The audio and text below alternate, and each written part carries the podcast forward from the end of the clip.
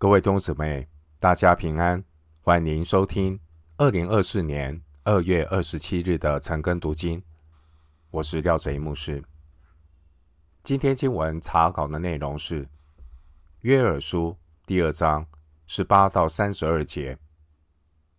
约珥书第二章十八到三十二节内容是神给他百姓的应许。首先，我们来看约珥书第二章十八到二十节。耶和华就为自己的地发热心，怜恤他的百姓。耶和华应允他的百姓说：“我必赐给你们五谷、新酒和油，使你们饱足。我也不再使你们受列国的羞辱，却要使北方来的军队远离你们。”将他们赶到干旱荒废之地，前队赶入东海，后队赶入西海，因为他们所行的大恶，臭气上升，腥味腾空。十八到二十节是神复兴选民的应许，耶和华就为自己的地发热心。连续他的百姓，神将赐给百姓五谷、新酒和油，使他们饱足，不再使他们受到列国的羞辱。经文十八节说：“耶和华就为自己的地发热心。”原文是：“耶和华将为自己的地发热心。”十八节的连续原文。和十七节的顾惜是同一个字，表明神的复兴是神对选民悔改祷告的回应。神就像一个要帮助学生通过考试的老师，耐心的引导百姓。经文十七节，神启示选民合神心意的祷告。呼吁选民要做出祷告的回应。神透过苦难管教选民，目的是要谦卑选民的心，苏醒蒙蔽的灵魂。神的管教并不是要败坏人，神的管教目的是要恢复人与神的关系，来彰显神的荣耀。所以，一旦神的百姓，回转归向神，十五到十七节，神必然会为自己的地发热心，怜恤他的百姓。十八节，神不容仇敌质疑百姓说：“你们的神在哪里呢？”十七节，诗篇四十二篇第十节，弥迦书七章十节。虽然神管教他的百姓，百姓。因着苦难受苦，然而神的心意最终是要为自己的地发热心，怜恤他的百姓，为了彰显神自己的荣耀。在以色列，蝗虫的灾害通常是来自东方或南方的旷野。二十节却说北方来的军队，可能这一次空前的。蝗虫灾害是来自东北的亚兰旷野，也可能是预表亚述、巴比伦、哥格等这些从北方入侵的敌人。西番雅书二章十三节，以西结书二十六章七节，经文十九节提到五谷、新酒和油，这些都是蝗虫灾害中被破坏的出产。而将来神也都要一一的恢复。经文二十节提到干旱荒废之地，这可能是指犹大南方的旷野。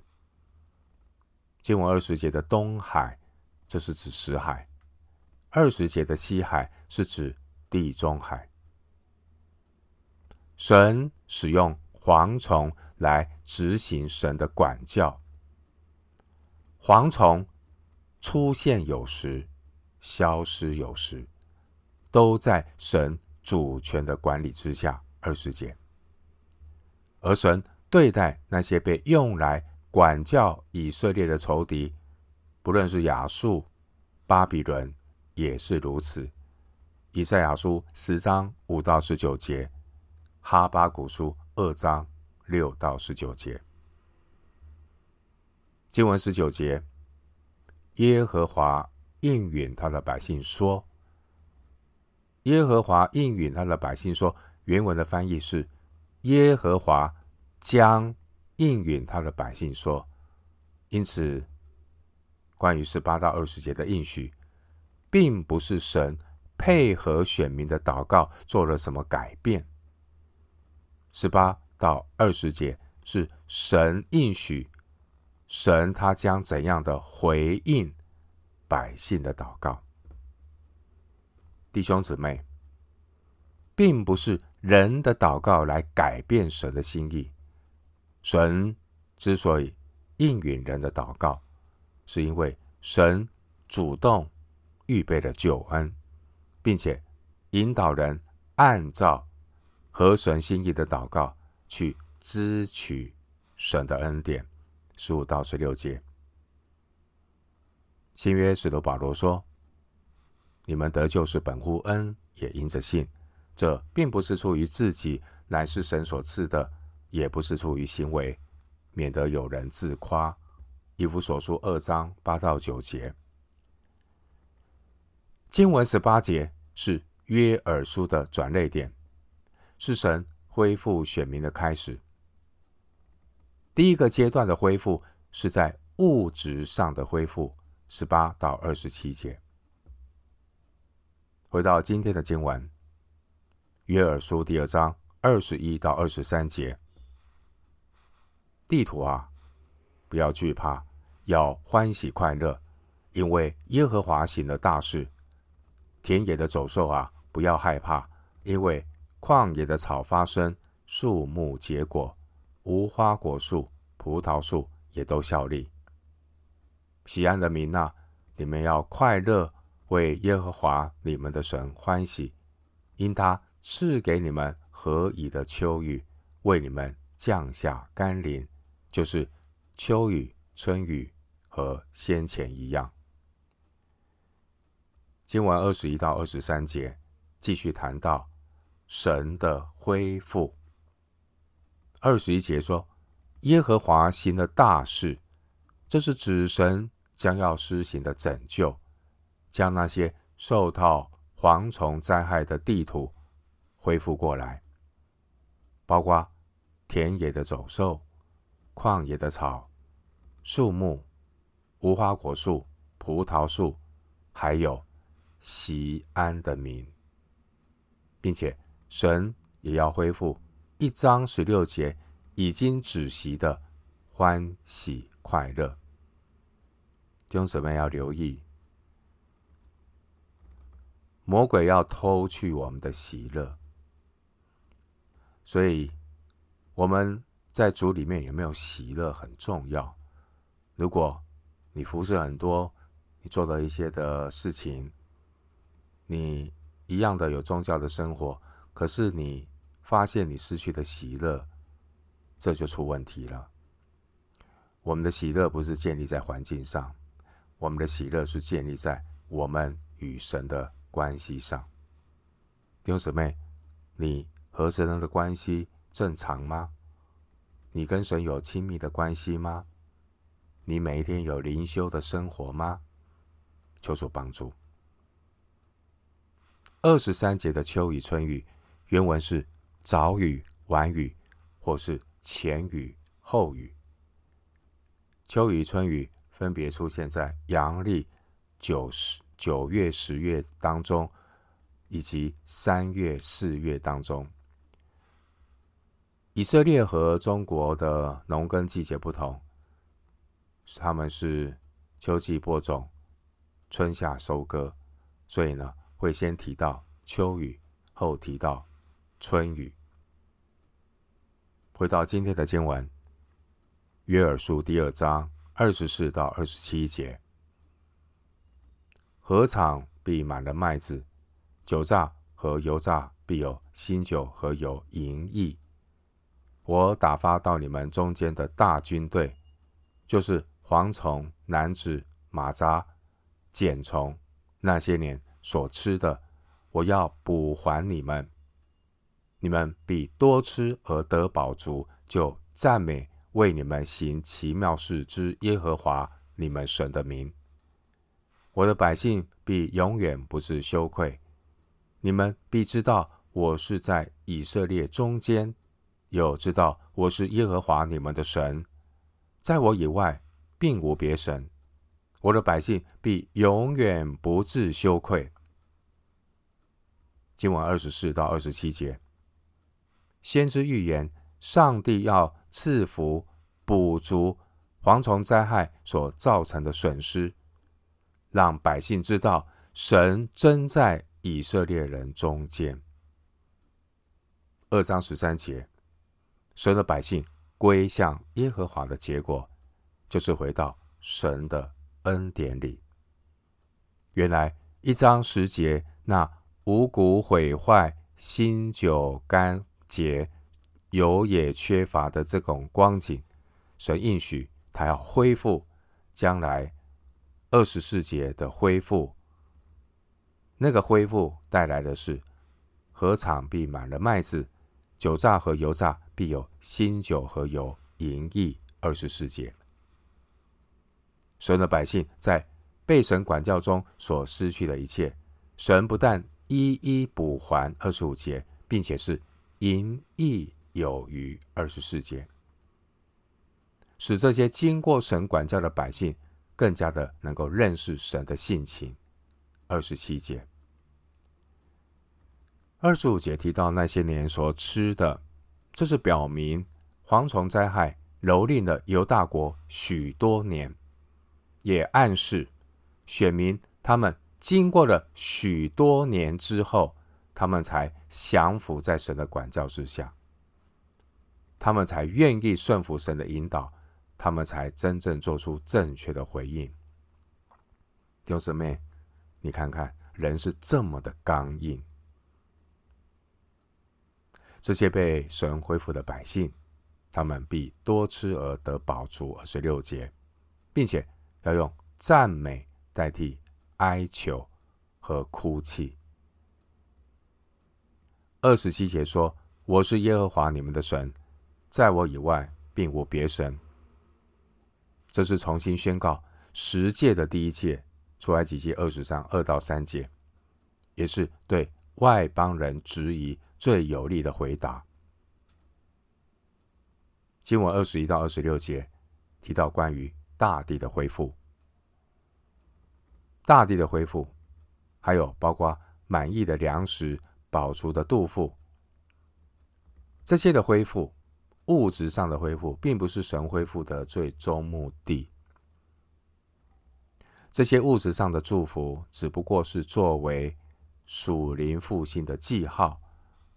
表明神要与百姓恢复正常立约的关系，透过这些物质上的恢复，这样的记号，让百姓知道神继续要在以色列人中间行奇妙的事，恢复关系，要让百姓真正的认识神，知道在独一真神之外，并无别神。二十七节。神在这些百姓回转之前，神有两次宣告说：“我的百姓必永远不是羞愧。”二十六节、二十七节，这清楚的显明神的大能和主权。无论百姓悖逆到怎样的光景，神都称他们是我的百姓。无论百姓堕落到怎样的地步，神都能拯救他们，因为神不允许仇敌质疑神的能力。神救恩的计划并不依赖人的光景，神不会让自己的拣选和应许落空。所以二十七节强调，蒙拣选的百姓必永远不致羞愧。感谢主。回到今天的经文，约珥书第二章二十八到二十九节。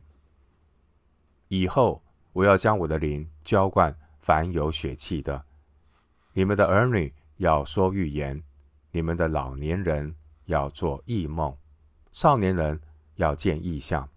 在那些日子，我要将我的灵浇灌我的仆人和使女。二十八节说。以后，我要将我的灵浇灌凡有血气的。这以后是指十八到二十七节第一阶段，神在选民中恢复的工作之后，神要开始第二阶段属灵的恢复。二十八到三十二节，第一个阶段是物质的补还。二十五节。第二个阶段的恢复是属灵的更新，而物质的恢复是属灵恢复的证据和记号。神百姓物质的生活和属灵的生活是密不可分的。以赛亚书三十二章九到二十节，二十八节说：“凡有血气的，凡有血气的，在这里是指。”以色列人，二十八节的浇灌，原文的意思是请到。在此之前，圣灵只降临在少数被神使用的人身上，比如说基甸、参孙、扫罗和大卫，可以参考士师记六章三十四节，士师记十四章六节。沙漠记上十章六节，沙漠记上十六章十三节。但在经过了蝗虫的重大管教，百姓彻底的回转，神不只要在物质上补还百姓，神更是要将最重要的应许，也就是神的灵。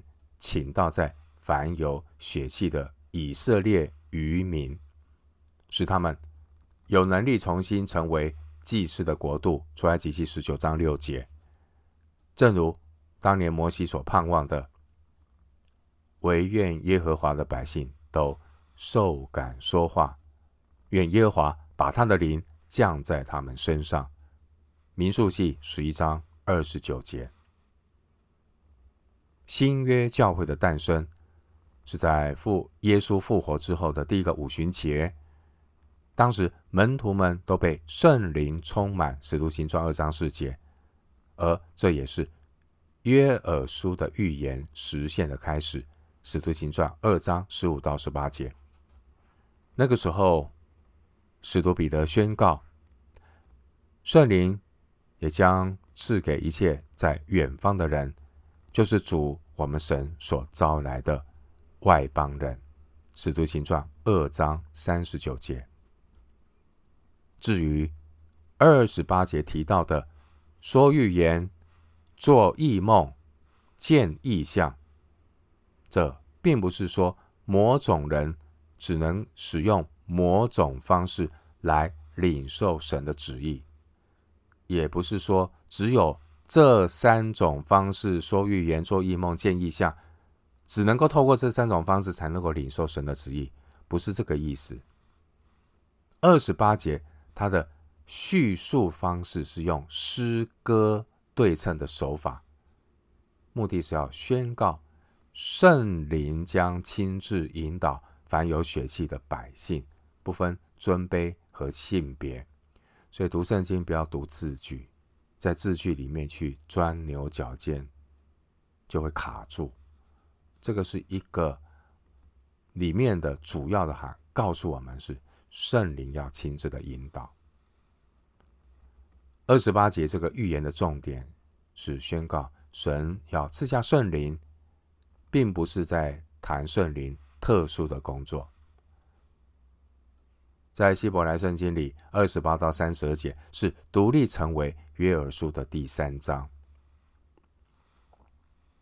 回到今天的经文，约珥书第二章三十到三十二节，在天上地下，我要显出奇事，有血，有火，有烟柱。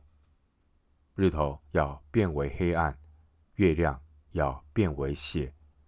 这都在耶和华大而可畏的日子未到以前。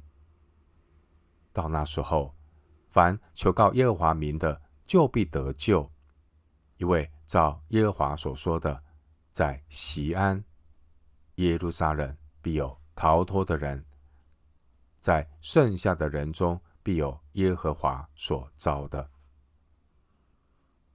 三十到三十二节，当耶和华的日子到来以先，自然界要出现异象、奇迹，到时候求告耶和华名的就会得救。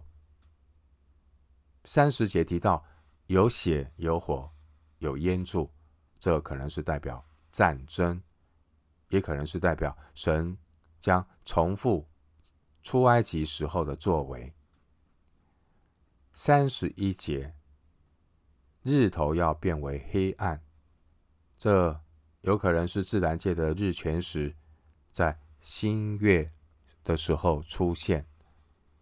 三十一节说月亮要变为血，这可能是自然现象的月全食在满月的时候出现。而以上这些奇事，既然是奇事，必然。不只是普通的自然界的现象，它也可能是超自然的现象，是耶和华大而可畏的日子未到已先的征兆。三十一节，以赛亚书十三章九到十节，这些的征兆是末日主耶稣再来之前人子的兆头。马太福音。二十四章二十九到三十节，启示录六章十二节，经文三十二节说：“凡求告耶和华名的，就必得救。”在这里是向耶路撒冷逃脱的人，三十二节还有以色列剩下的人发出的应许。先知预言，神要拯救以色列的余民。撒迦利亚书十三章九节，新约使徒保罗，他将这个应许也应用在因信称义的外邦人身上。罗马书十章十到十三节，因为求告耶和华名是人唯一能够得救的门路。经文三十二节强调，应许乃是照。耶和华所说的应许，乃是照耶和华所说的，有可能是指先知厄巴底亚的预言。厄巴底亚书一章十七节说：“在锡安山必有逃脱的人。”弟兄姊妹，我们读约尔书的经文，我们看到神首先。启示了救恩的应许。二章二十六到二十七节强调，神所拣选的百姓必永远不致羞愧。接着，神启示了人得着应许的途径。三十二节说：“凡求告耶和华名的，就必得救。”以上这两个条件包括。神的应许和得应许的途径缺一不可。如果没有神主动的预备和拣选，任何人无法凭着他的道德行为、任何的哲学、宗教方法，这些都都只能够使人自我陶醉，无法使人得救。任何模棱两可、心持两意。任何告诉你说不必一心的归向神的说法，这些都只是自欺欺人，无法带领人进入神应许的救恩。经文三十二节的求告，原文与三十二节呼召的召是同一个字，也就是以赛亚书五十五十一章第二节选召的含义。选召，神的选召。三十二节，神两次使用这个字，就是选召。原文的这个选召，目的是要向我们启示关于神的拣选与人的回应彼此之间的奥秘。凡是求告耶和华名的人，就是被耶和华所召的人。三十二节，凡求告耶和华名的，就必得救。而前提是圣灵的浇灌和神所拣选的仆人使女，要使他们能够求告耶和华的名。一切都是来自神的拣选与恩典。我们今天经文查考就进行到这里。愿主的恩惠平安与你同在。